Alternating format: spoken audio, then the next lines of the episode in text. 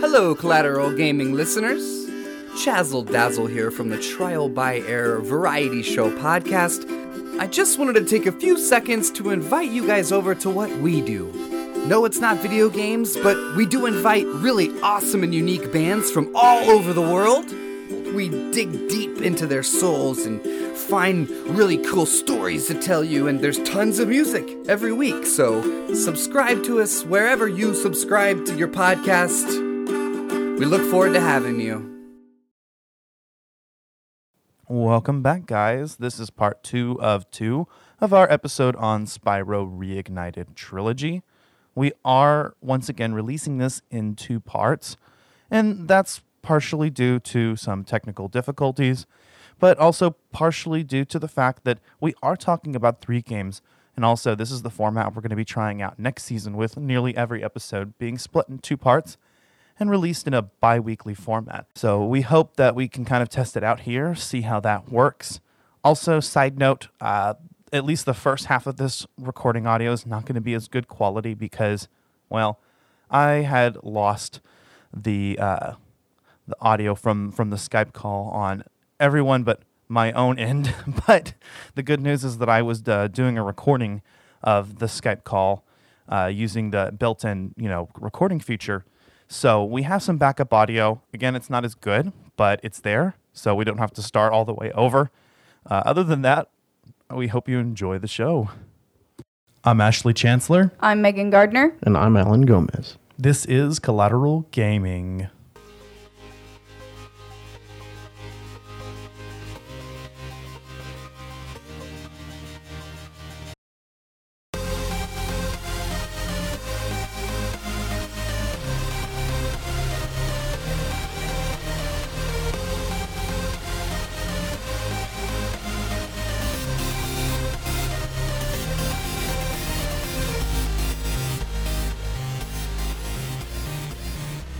And kind of made me move on to the next game was that by the time you get to the third and final home world, Winter Tundra, you end up having to use the spirit orbs to progress and fight Ripto, whereas previously in the past two worlds you needed the talisman to progress. So, you know, having collected the talismans and only collecting the spirit orbs as more of a side quest, I wasn't fully aware of what their importance would be later on. So for me, that was just a little bit breaking the flow. I would have to go in and rather than revisiting those levels right away, I felt like moving on to Year of the Dragon. Um, so I will say that, although I don't know if that's really a fair criticism, because I mean, I think that's kind of the point is to make you relive yeah. levels. But it would have been nice for them to let us know this point in dialogue or something. Kind of like, hey, all of a sudden you need all these 40 orbs, and you're like, huh? what? Yeah, they don't let you know. I mean, the orbs are kind of just there. And then what's also interesting is that there are only three hub worlds in uh, Ripto's Rage.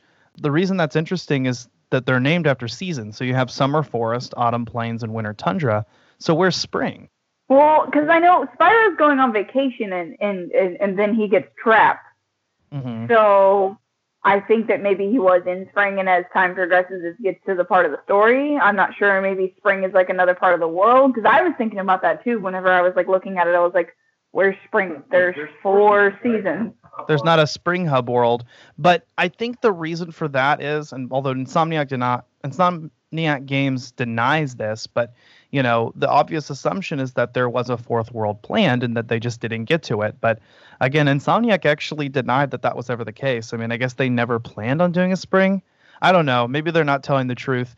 Um, one thing that they did mention is that in the first world, Glimmer, there are flowers, and they say that that represents spring. So my head canon is that Glimmer was originally going to be the spring homeworld, and you were going to start Probably. with spring and it makes sense because Glimmer, the first level, which is not a home world, you're, you're thrust into a level first. I think so. Also, if you look, Autumn Plains has like several more levels. Well, only a few more, but it has more levels than all the other ones. So I think well, some of the levels that would have been in the spring home world ended up in Autumn Plains, and then the rest were scrapped. But that's just my theory. I that's that's what I'm sticking with. That's your story, and you're sticking to it. That's my story, and I'm sticking to it. but yeah, in Ripto's Rage, once again, each realm or, or home world contains a number of different worlds or levels. A speedway world, which is similar to the flight levels in the last game, and also a dungeon where Spyro fights Ripto or one of his minions, the the boss fights in the game. And there are only three, and they're where Spyro One was kind of lacking in boss difficulty. They really amped it up here. Yeah, um, yeah. in the gulp fight, I think a little bit more than necessary. God, that took me so many times. Oh, um, I don't want to talk about it.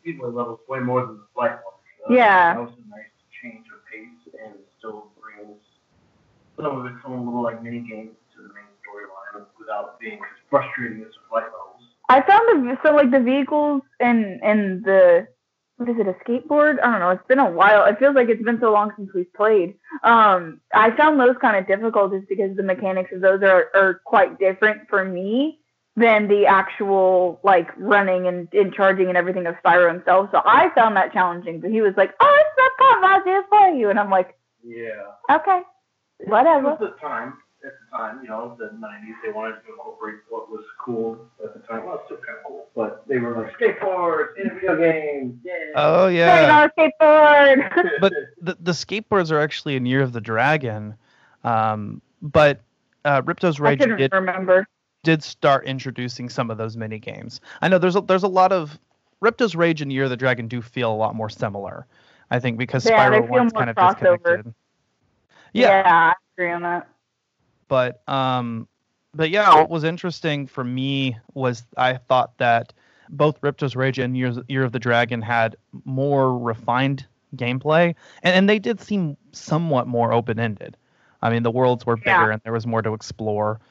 I mean, as far as the story goes, I, I definitely think that they. I mean, it's still kind of it's a very simple story, but I do think that they kind of amped it up. I mean, you've got more cutscenes involved. You have characters that kind of have um, dynamic storylines and um, I mean, base the basis of it. I mean, y'all mentioned in the beginning, Spyro and Sparx decide to take a vacation to Dragon Shores, but then they're transported to the world of Avalar, um, where they meet Alora the Fawn, Hunter the Cheetah, the Professor, and and you know they're kind of just summoned there to drive out Ripto, who had you know previously accidentally been transported to Avalar and decided to conquer it.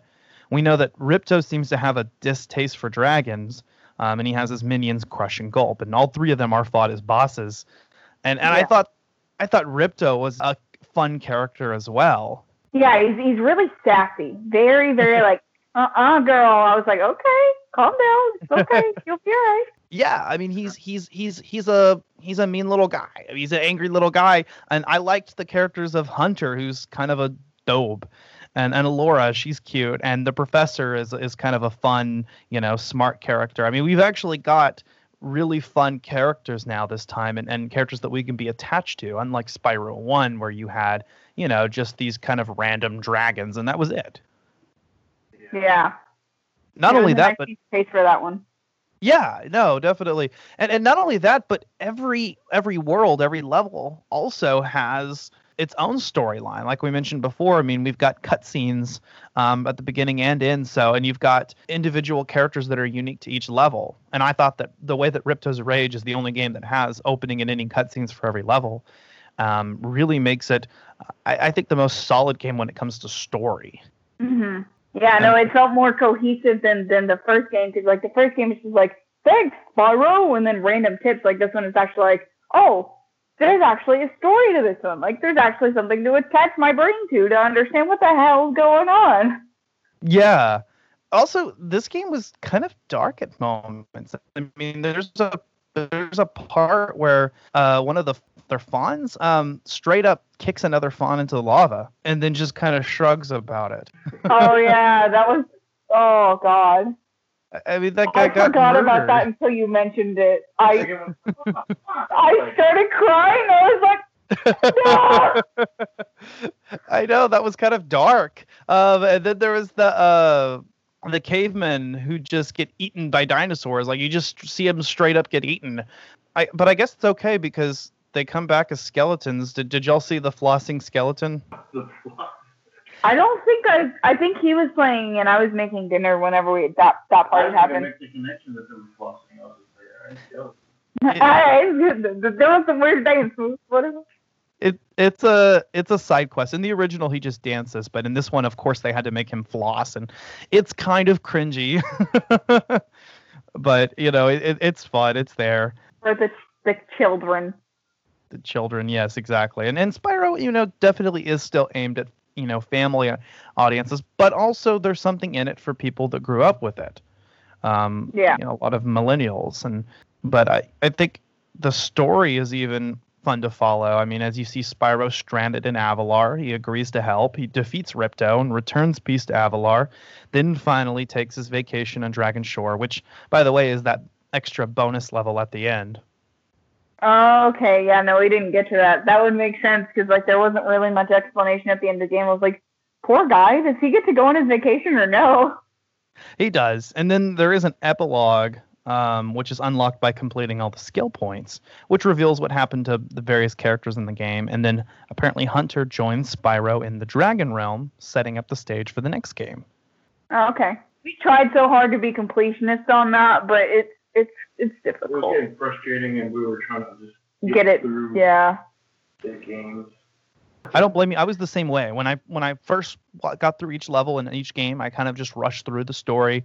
I did some side stuff if it appealed to me, but I try not to spend too much time on it. But I did later end up going back since the last. I guess we should say, and, and if people are watching this video version, which eventually I'll have out, you'll notice our our closer changed. There there was a little bit of a gap here, and in in between that time, I actually went back and I finished. I 120% completed Spyro One and I did beat the end of Spyro 3. I, I beat the sorceress uh, final battle. Yeah, that's, so. that's my bad. um, I copped it, out. I had toothache. I gotta get a tooth pulled, guys. Great. I will say that that extra world, uh, Ripto's loot world, is actually not Ripto. Uh, Gnasty's loot level is actually really fun. You get to kind of free fly around the the map. It's the only world that lets you do that. Hmm. Um, and then you just collect a bunch of gems, a shit ton of gems, um, and it, it's actually really fun. But there is there is more to do. What am I trying to say? There there is kind of puzzles involved. You have to collect keys, and then that lets you fly a little bit higher. But it's an interesting world. And and as far as Ripto's Rage goes, um, one thing that's very satisfying about the ending cutscene um, is that Moneybags does give back all of the money that he took from Spyro. Mm. Uh, he's forced to, and so it, it's just kind of a it's just kind of a nice moment because fuck Moneybags. Fuck money bags. We're gonna have like a catchphrase. This is what we need to do. We just need to do like different parts of the of the catchphrases that we have and put it into next season. That would be badass. like put put it in the intro or something. I don't know. there you go. Put it in the outro or outtakes. Yeah, I, have thought about doing outtakes at some point. Um, but yeah, I mean, Spyro 2 Ripto's Rage um, was released in 1999. Um, it was tentatively titled Spyro the Dragon 2. Copeland did return to compose the soundtrack along with co-producer Jeff Seitz. Seitz, I don't know. At this point, like we mentioned before, Tom Kenny does replace the uh, the voice of Spyro, taking over the role from Carlos Alazraqui. And he you know had the role to stay at least for the rest of the trilogy and and the reignited trilogy i don't know if he voices him in all the rest of the games well we know he doesn't do it in the legend of spyro they had elijah wood in there can y'all just yeah. like imagine like Elijah Wood? I mean, I'm just thinking of like Frodo Baggins voicing Spyro. so. and and fucking David Spade uh. does Sparx, and then someone else does him, the guy, the voice of Fry in Futurama for the second one, and then Wayne Brady in the third one. They couldn't keep the same voice actor for Sparx. I can't imagine any one of those as Sparx. I know that's weird. yeah, no, not David Spade at all. I'm trying to think of David fucking... Spade is new Tiger King. Let's be real. Carol. Carole Baskin. Um, You're welcome for getting that stuck in your head. yeah, thanks. Spyro 2 Ripto's Rage, like the first game, received critical acclaim. It does hold an 87% on GameRankings. It got the Gold Sales Award from the ELSPA, which indicates a sale of at least 200,000 copies in the UK.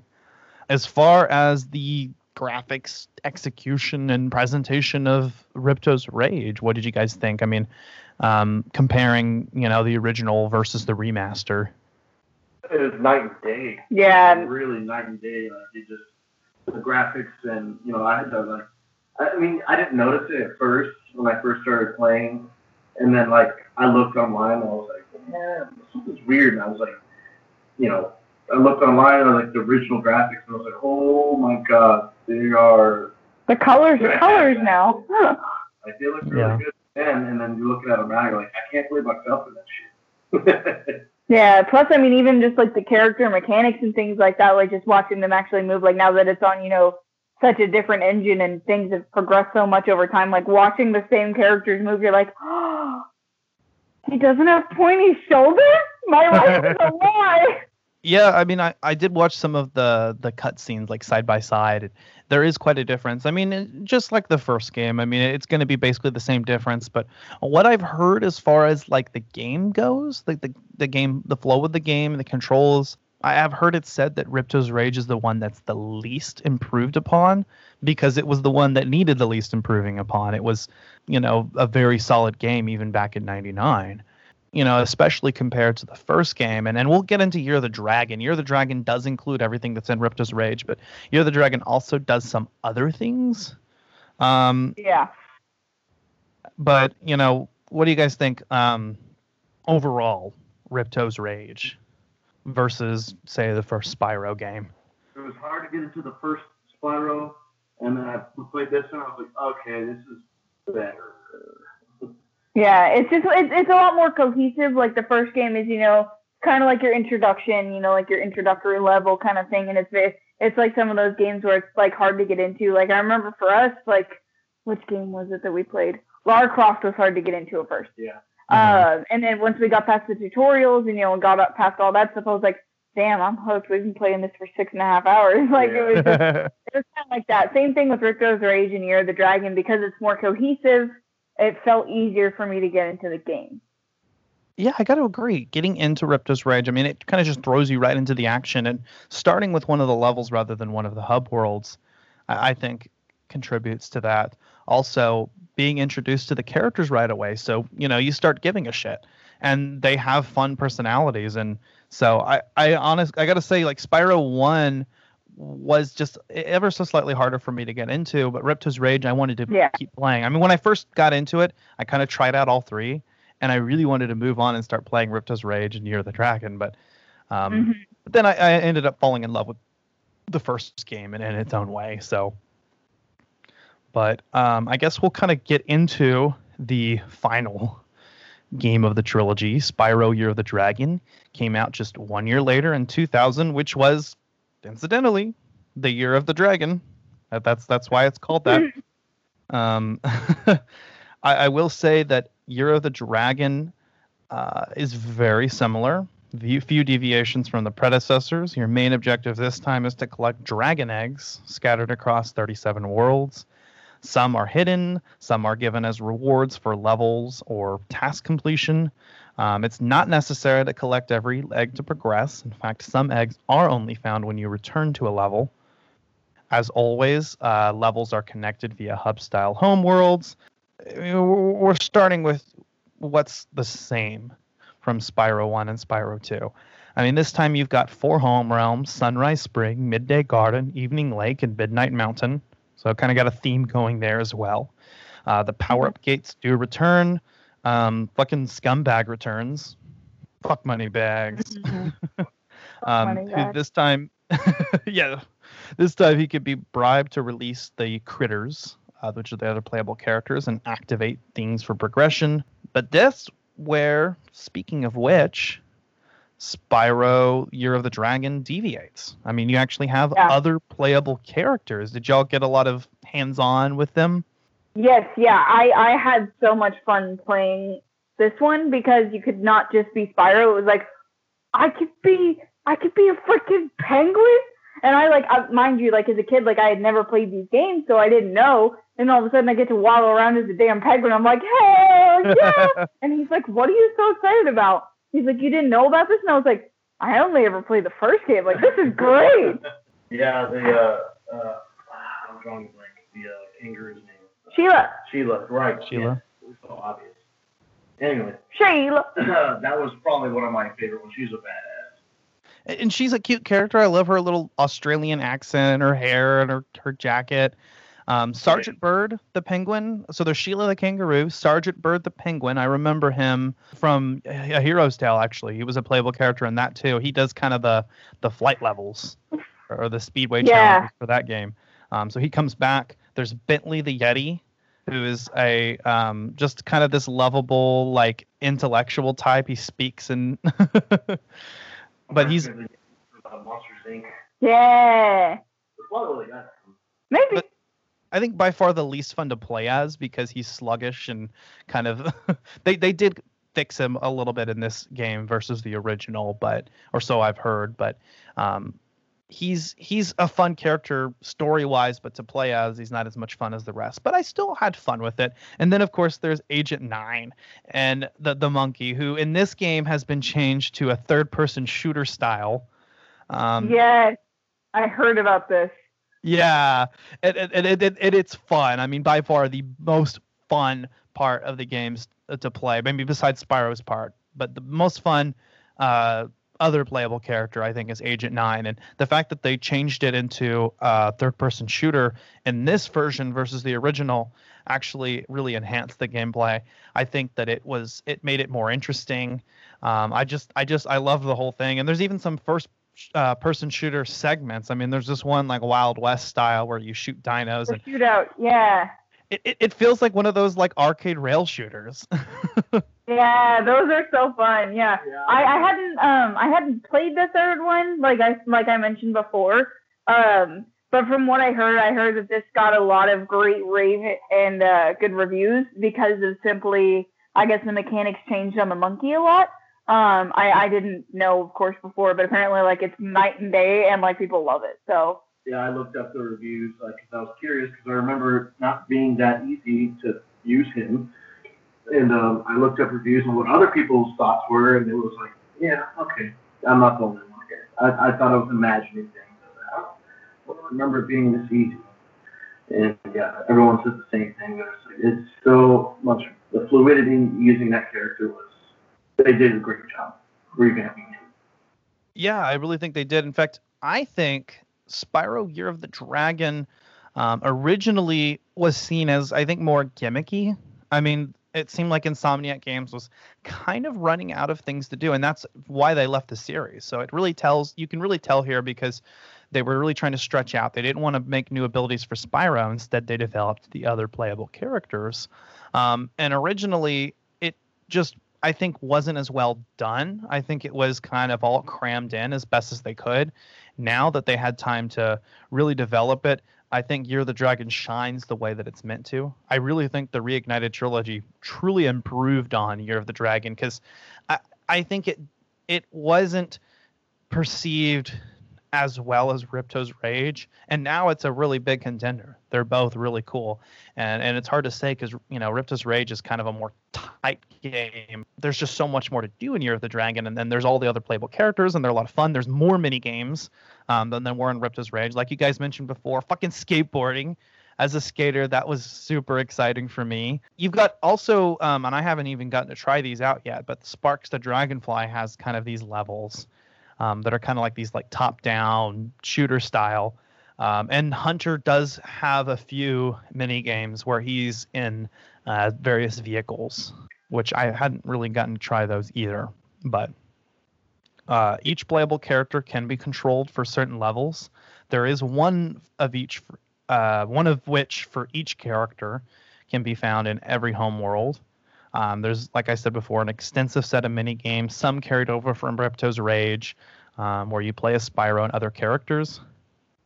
I think, uh, as far as the story goes, I, I, it really carries over. There's a lot of the charm that's in Ripto's Rage. I mean, this time you have the main enemy is the sorceress and Bianca the rabbit, who later becomes an ally, and kind of has Yeah. a, a, a love interest, uh, romantic, you know, relationship. Actually, ends up having a romantic relationship at the end with Hunter. And I like how instead of having the cutscenes before and after each level, there's just kind of these segues when you come back to the home world, and it's just kind of an update on what's been going on. It's another interaction with Spyro, Hunter, and Bianca. Uh, and, and, they really are charming and, and they add to the story. And I really felt like, whereas Ripto's Rage had more lore, more of like a bigger world, and there's world building. I think that Year of the Dragon stays more focused and kind of has this continuing development. Um, and you even cut back and see the sorceress at times, and she has actually has an underlying motivation that's explained. And then also, um, my brain just went choo choo. Um, also, I think it's cool how like instead of just being like, oh, action cutscene, action cutscene, like it's like, uh, it's kind of like just like a, a like an update like on a TV show. You know, it's like previous on Spyro kind of thing. Like it, it's kind of like reminiscent of that, which is really cool because it's like a concept that you don't see much in gaming.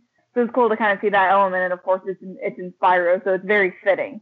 Yeah, no, definitely, I agree with that. As far as the story goes, you know, there's the plot. Um, you've got Spyro and the other dragons celebrating the year of the dragon in the in the beginning, which is when new dragon eggs are brought to the realm every 12 years. Um, Bianca crashes the celebration with an army of Rhynocs and steals all the dragon eggs. Um, Rhynocs do end up becoming, I think, recurring enemies later on as well. Spyro kind of discovers this world that was once inhabited and left behind by dragons, and that's another plot point that's brought up a few times is kind of what happened to the dragons. And then you start to find out. But currently it's under control by uh, the sorceress and the Rhynocs. Now we find out later that the sorceress had banished the dragons long ago, um, but didn't realize that they were the source of magic in the kingdom. Now she wants to take wings from baby dragons to concoct a spell for immortality. Uh, Bianca, once she finds out that part of the plan, actually turns against the sorceress and starts to help out Spyro.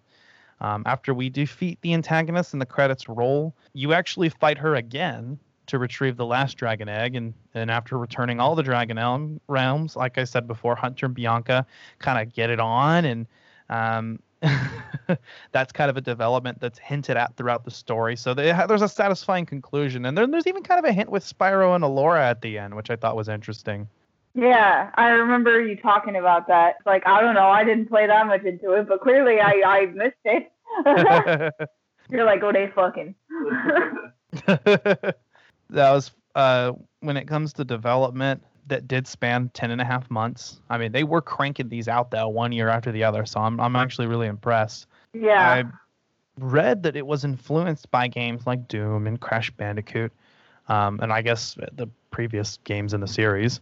We had levels that were made much larger than Ripto's Rage, so that the areas for mini games could be added.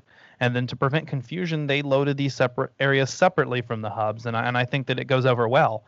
I mean, you pass the little you know gateway for a mini game, and you go, oh, okay, that's a mini game. I'm gonna go, yeah. you know, try this out, or I'm gonna skip this. So I, yeah, I did appreciate like, that. Oh, what is this? Oh God, it's a mini game. Oh, hey, babe. Previews had indicated the graphics were improved, many new characters and locations were added. One thing that's actually and i have heard that this about the game before, but there is a crack protection, which was to prevent hackers from cracking the game. And there's actually some built-in protection. I've heard that if you are playing a uh, pirated copy of the game, the game will recognize. It'll let you get all the way through the game until the very final battle, and then load you back in the first world with zero eggs and zero progress. no way, really? Yeah. This was back, Damn, you know. That's cool. Yeah, this was back at a time when these things were kind of done in games, and there's some scary shit that's been happening, you know, to people that pirated games. Like they would try to freak the fuck out of you. um, but th- this is one of the more, you know, infamous examples. Uh, like we said before, this was Insomniac Games' last Spyro title. Um, Ted Price had revealed that they felt that they could do nothing new with the character and they wanted to do something different after working for five years on this IP. And honestly, they went on to do, I guess, you know, bigger and better things. And Spyro, for better or for worse, was handed off to other developers. And you know, we see the direction that that went in. I do hope that, you know, with enough time gone by, Insomniac realizes, okay, there's something more we can do with Spyro, or, or maybe, you know, let Toys for Bob take the helm because they seem to do a pretty good job as long as, you know, they remain faithful to the heart of the game. Yeah. I mean, I'd like to see what they would do with a brand new game while staying true, but maybe adding new abilities, maybe adding um, kind of the more uh, the the platforming that we see in like a Hero's Tail, which is a little bit more refined. Maybe adding um, a little bit more of a deeper story like the reboot trilogy, but not not like really into it. Like, don't forget that you're a kids game. You know, don't get, take yourself too seriously, Yeah. but don't be afraid to get a little bit deep either. I think would be fine. Plus, kids are smarter nowadays too. Like when we were younger, you know, we were just like, eh, whatever. Like now, kids like read into things. Like, oh, they're getting smarter, and it's not okay. Yeah. Yeah, I've heard that that's a thing that like intelligence as a whole, like cognitive intelligence has increased. IQ te- IQ scores are increasing. Keep in mind also that, you know, another Spyro game would be catered towards adults like us. So yeah, well. that, that's very possible. but and I, I felt that they did a good job with Year of the Dragon. We had the music again composed by Copeland. The challenge was in creating music that would be both interesting to listen to and complement gameplay. Um, so he did incorporate more complicated harmonies and bass lines so that music would always seem fresh even after repeated listening. He felt that there were no technical restraints on his end due to the PlayStation's CD format. He recorded an entire orchestral scores for extra flourish and percussive and beat-driven melodies for high energy movements. Your heart pumping. Like when you're when you're in the deep of it, and you're like about to do like a boss fight or something. Like your heart starts beating like you're in like a like a God of War style game. You're like, oh, okay, I yeah, um, ah, lots of percussion. Okay, like you can tell like definitely with the scores, like as as the games progress, like there's more thought put into them, and it's it's really really cool to like watch them be like, okay, cool game. All right, let me l- turn it up a little bit, and then all of a sudden it's like, whoa, is this a movie or is this a kids game? What am I doing here? I mean, yeah. What what did you think, Alan? I mean, or, or even playing this game before? Uh, yeah. Um, there was the as far as the musical part, yeah, I, I agree with Megan on that. It was uh, it was dramatic, but not overly so. It was to a point where it was still fun. But the music's definitely like Hype you up. it, it, it, it hyped me up, but it also like stressed me out. I'm just like, "Ah," like the music occupied, and you're just like stressed out. Like, all right, okay, I get it, music, I get it. Let me just. No water. Oh, damn it. But uh, yeah, no, I, I I agree. The the music was definitely. Uh, you know, it's the little things like that that you don't notice until like, or you just take for granted.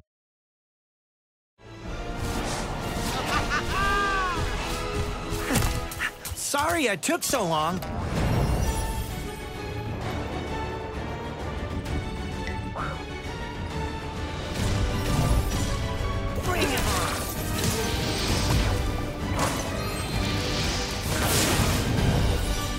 Sparx!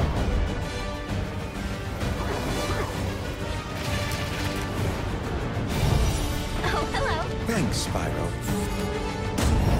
Don't worry, I'll take care of them.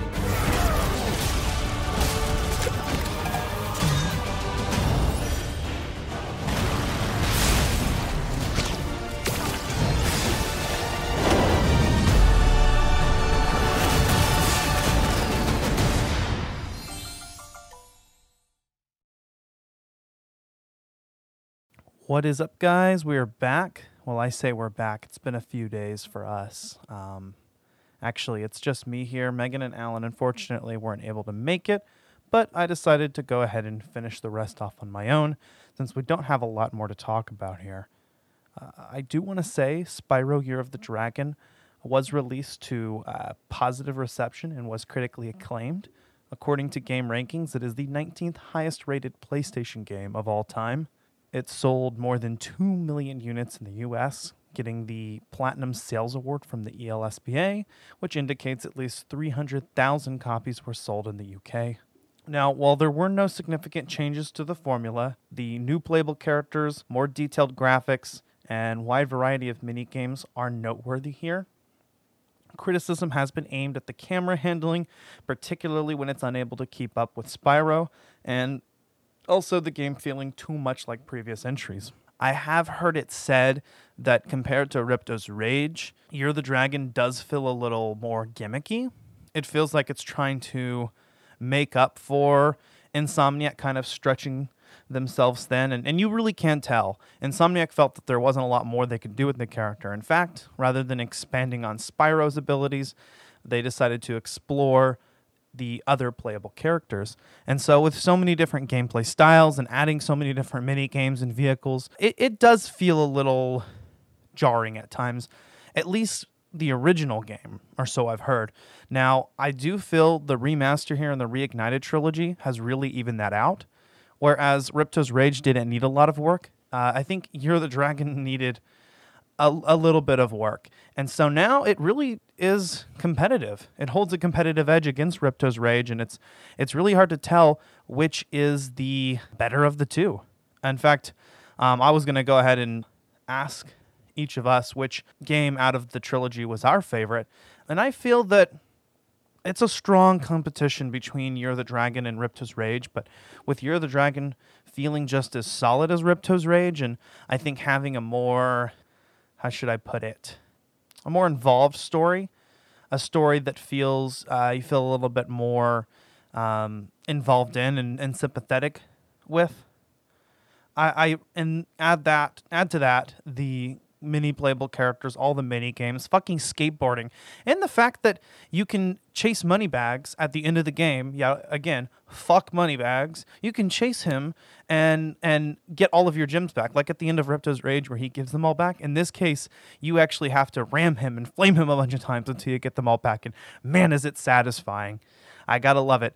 Uh, I wanted to add something else too. We did. Um, I did do a little bit more research and found out a little bit more about the crack protection of the game, not only will the game start you over at the final boss battle with no progress, but throughout the game, it plays mostly the same, but with a few irritating changes that just make you want to give up. And the idea was that it would trick crackers into thinking, oh, hey, we cracked the game, it's working just fine, you know, with a pirated version or uh, using a mod chip in their PlayStation. But over time, you know, they would start to realize, and so ultimately their time would be wasted, and the game would be able to sell and you know achieve success before the crackers were able to get to it. There's just some small irritating changes like eggs going missing, even after having collected them. Sparx not changing color past green, so you only get two hit points, and just various other irritating, odd glitches throughout. So it's it's a very um, it's a very challenging experience. That being said, there are some gamers who have uh, taken it upon themselves to play the pirated version of the game as a challenge. So that's definitely something you can find some YouTube playthroughs of. Uh, but with the Spyro Reignited trilogy version of Year of the Dragon, I really feel like it is the definitive version of the game. In fact, I feel that the Spyro Reignited trilogy overall is the definitive way to play the first three Spyro games. Now there has been some talk about frame rate drops. I didn't notice them. Maybe it's because I'm playing a you know a, a different version of the game, and my version of the game did not have the motion blur on. I think some of the original criticisms have been addressed with future patches, and of course with re-release versions of the game. Now overall, it did get generally favorable reviews. As far as sales goes, uh, Spyro Reignited Trilogy is first place on the on the UK all format sales chart in its first week. It outsold both Pokemon Let's Go Pikachu and Eevee versions individually, but not together. And it was the best-selling PS4 game in, in a, the, its first week in Australia. It received the Family slash Kids Title of the Year at Australian Game Games Awards and was nominated for the Freedom Tower Award for Best Remake at the New York Game Awards uh, Game Classic Revival at National Academy of Video Game Trade Reviewers Awards, and People's Choice at Italian Video Game Awards. So certainly this game hit a lot of milestones, uh, really stuck in a lot of people's minds, and I think ultimately was a it was a fun experience. And I think uh, I think the optimal experience for playing Spyro. As far as where the series may go in the future, I do hope they go along the lines of Crash Bandicoot and make a Spyro 4 with Toys for Bob's heading development of that. I feel like they've really shown their worth here, and they are going to be working on Crash Bandicoot 4, so once they're done with that, I'd love to see them tackle Spyro, another Spyro 4, in the vein of the Insomniac Games trilogy. That being said, I do think that they're, I do feel like Insomniac Games, when they say that they're didn't feel like there was a lot more they could do with Spyro and that they didn't know how to like, expand his abilities. Um, I kind of have to wonder about that. One thing that later games did that, you know, despite not being considered as as stellar games as the original trilogy. But one thing, you know, games like Spyro Hero's Tail, or even Enter the Dragonfly, or even the abysmal uh, Legend of Spyro trilogy did was encompassing new abilities and new ways to play. I love the way that a Hero's Tail plays, for instance. I felt like it was a natural expansion of Spyro's arsenal. You've now got a double jump to glide, and you've got the um, the head bash move was kind of mapped to the double jump. I, I don't suppose that makes a big difference. Different breaths, that's, I feel like, uh, a step in the right direction. So I mean, and then and just the number of different unlockable moves that Spyro had really made sense, and I and I liked the way that that went, and also exploring the other playable characters. I'd like to see you know the other playable characters return. Obviously, we've seen Hunter and Sergeant Byrd return, but who's to say Bentley or Sheila or Agent Nine? Because Agent Nine was fucking fun. I love that third person shooter style, and I feel like Agent Nine was my favorite to play as, honestly. But anywho, I'm excited to see where Spyro could go in the future. I think it's definitely got a shot. Haven't heard anything yet about what's going on, but hopefully we will get some news soon. And speaking of news, there were some new Xbox games showcased in their own live event. Highlights for me, I would say uh, Fable.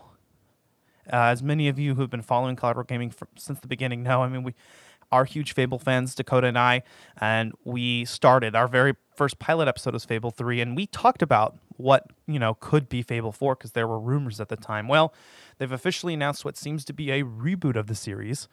Um, one that, if the trailer is anything to go by, may offer some more personalization. We'll see. Kind of the idea of crafting your own Fable is what it seems like they're going for, but definitely the series humor is not lost in that teaser trailer. Also, Halo Infinite. However, it has received a bit of criticism for the art style or the way that the graphics were presented in the trailer. So uh, I do hope the graphics get a little bit more of an upscale. I think that this was more of just a peak. Is it Bungie still working on it? I want to say the developers went out and did say that it was an intentional decision to go back to um, the art style that they're using. So we'll see what happens. Definitely fan criticism and, and feedback plays a big part. And I feel like when developers listen to their fans, we ultimately get a better product. And that's what happened with Spyro Reignited Trilogy. I mean, we saw Spyro kind of go downhill and try a different direction and go even more downhill. And, you know, finally going back to the roots, I think was honestly what saved the series, and I'm really excited to see where it could go in the future. Um, I played the hell out of the Spyro Reignited trilogy. As of the time of the recording now, I have uh, 120% completed both Spyro the Dragon and Spyro 2 Ripto's Rage.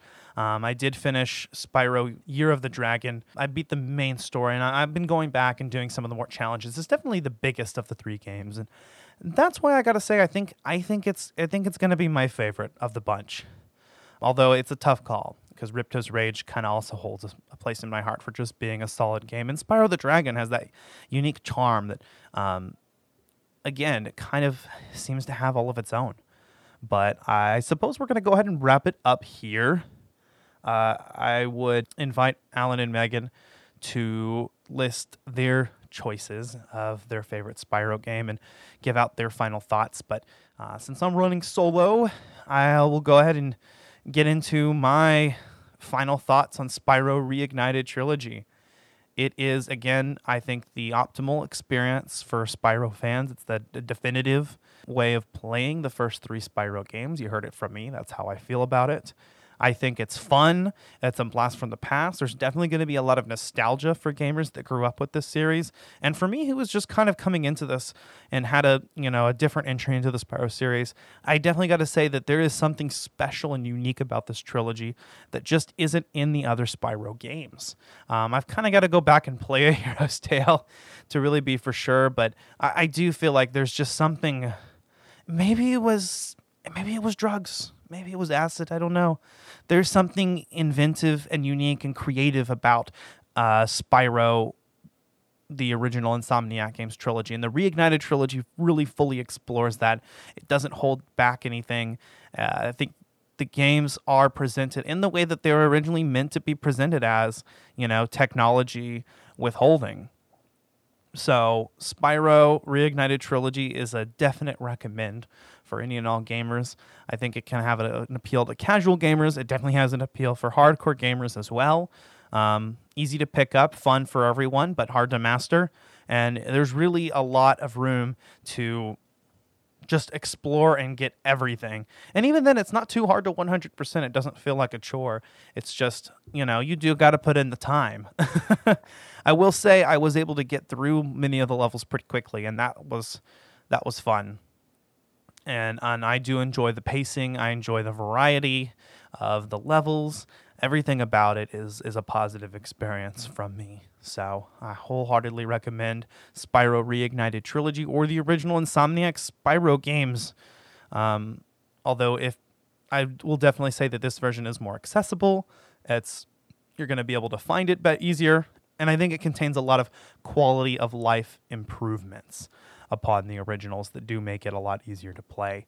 So I don't think there's a lot more to say here. I do think this game will appeal to both young and new audiences. I think people that grew up with the original games that are my age or even older, you know, some of our uh, early wave millennials are really going to enjoy this, and a lot of our new gamers, our Gen Zers, and are going to enjoy this as well. And I'm kind of smack dab there in the middle with the the late in millennials, and I enjoyed the hell out of this.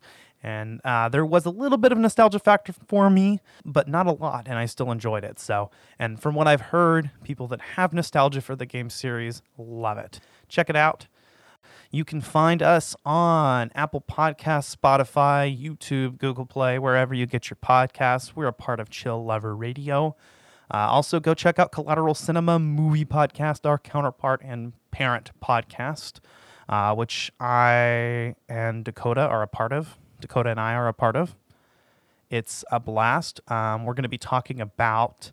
Actually, I believe we're recording it tonight, so these should be around, around out around the same time. But we're going to be talking about Best Friends, the uh, our season finale for the movie podcast. It's the reunion film of Tommy Wiseau and Greg Sestero.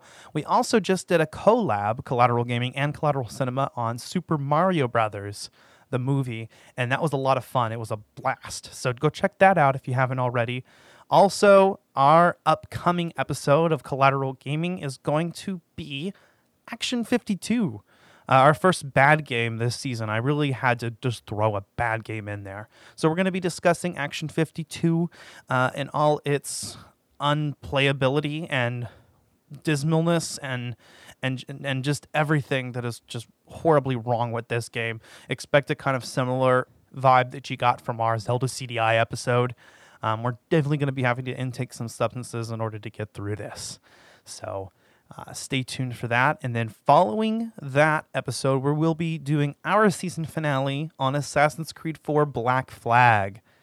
Uh, this was a game that Dakota and I grew up playing a lot, so it was it was a natural choice for us. And we knew we were going to do Assassin's Creed at some point. In fact, you know, this was planned for our first season, if you all recall.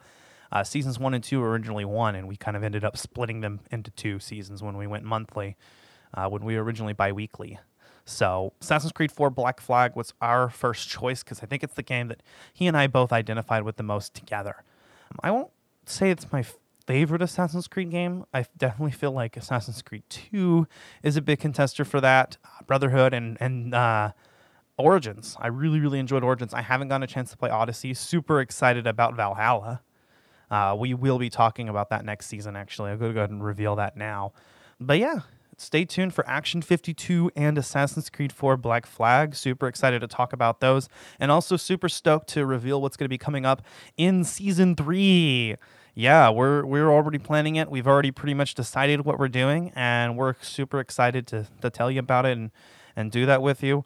I want to say we'll be picking that up in October, so but we'll see another thing that's going to be happening is we're going to moving forward like this episode we're going to be releasing episodes in two parts so we'll record once a month still you know for about two hours and then we'll be releasing those bi-weekly so that that way we kind of do have that bi-weekly release and in between we'll be doing our collateral gaming bonus round uh, hopefully getting that other uh, bonus round episode that we've been planning for a while the video game recommendations out that should be out I want to release it around the time that I release this. I really do. I want to get them out together because we're behind on bonus rounds. So if it's up there, go check out video game recommendations with Ash and Dakota. If it's not, stay tuned for it. Also, I have a friend of mine who is going to be discussing the Metroid Prime trilogy with me. That's going to be our next Collateral Gaming bonus round episode that we should be releasing before our next numbered episode. So stay tuned for that as well. We're definitely going to be catching up on that. And following our season finale, we may even produce a few more to kind of just, you know, fill in what we've missed. But um, if you haven't checked out Collateral Gaming Bonus Round, it's our unedited version of the podcast. It's been either me and Dakota or just me, just um, kind of having this more off the cuff, unedited, 30 minutes to 45 minutes. Although we're not opposed to going to an hour if you know there's a there's a crying need for it um, and just more of a topical format. We discuss uh, top five and top 10 lists. We'll be doing more video game recommendations. We'll be doing franchise reviews. Um, and then we also will like to do um, like random game reviews. And it's probably where we're going to be doing our indie game reviews as well, especially the ones we've missed out on. Like, I gotta say, for so long, we've been trying to do We Happy Few. Uh, that's going to be done there. Anything that we've promised that didn't make it into a numbered episode is probably going to find its way into bonus round. So, and also new games that we're super excited about, but haven't don't get a chance to you know make a numbered episode into. It will probably find its way into bonus round, or maybe we'll throw in some kind of version of at the movies for collateral gaming. I don't know. We'll see. But anyway, I don't suppose there's a lot more to say. We're just kind of bullshitting here, or I'm bullshitting here. But um, subscribe to us if you haven't already. Leave us a review on Apple Podcast. You can catch me on social media, and you can catch Collateral Gaming and Collateral Cinema. Um, we are on all platforms Twitter, Facebook, Instagram. Okay, I say all platforms, but we have a Tumblr, but I don't, I just, I just really post Instagram from it, so I can't really say I'm on it. But I, I do, uh, I do stay up with the social media, and feel free to send me a friend request. Ashley Allen Chancellor, I'm on there, or Ashley Scruffy Chancellor. Um, you can you can find me wherever you can find Collateral Gaming. So stay tuned for more content. Hopefully, we'll get some more of the Let's Plays out as well. I'm excited about that. Um, we actually owe some, so I think that's it. That being said, I'm Ashley Chancellor, and you were hearing Alan Gomez and Megan Gardner as well. We are Collateral Gaming. We are out.